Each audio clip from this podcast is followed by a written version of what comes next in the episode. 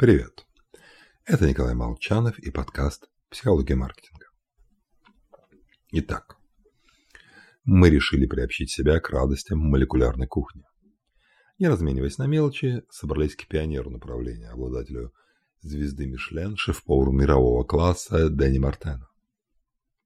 Подождали несколько месяцев в очереди, оделись как подобает и, наконец, вошли в швейцарский ресторан.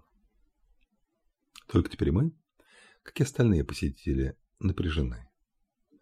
В голове роится множество тем от «как я выгляжу, соответствую ли публике» до «наконец-то я здесь, надеюсь, дело того стоило». И вот когда голова забита такими мыслями, получить удовольствие от еды сложно. Поэтому в ресторане на столах лежат погремушки. Коровы, которые печально мычат, когда их переворачивают. Еще одна желтая корова висит под потолком. И ряд других странных решений, не имеющих никакого отношения к еде. Их цель – вызвать улыбки и смех, отвлечь посетителей. Как пишет Спенсер, необходима ментальная очистка вкусовых рецепторов. Даже повара в курсе, что удовольствие от еды формируется не в голове, в голове, а не во рту. Если вы хотите, чтобы покупатель задумался о вашем предложении, предварительно помогите ему очистить кэш, освободить голову от ненужных мыслей.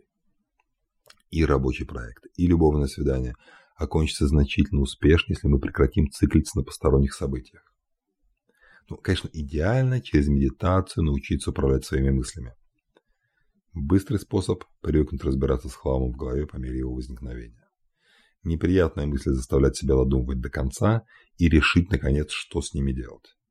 А вот на рассуждении в стиле «а вот бы разбогатеть, получить повышение», повесить ярлычок «мечты» и думать их вечером в кровати. С вами был Николай Молчанов и подкаст «Психология маркетинга».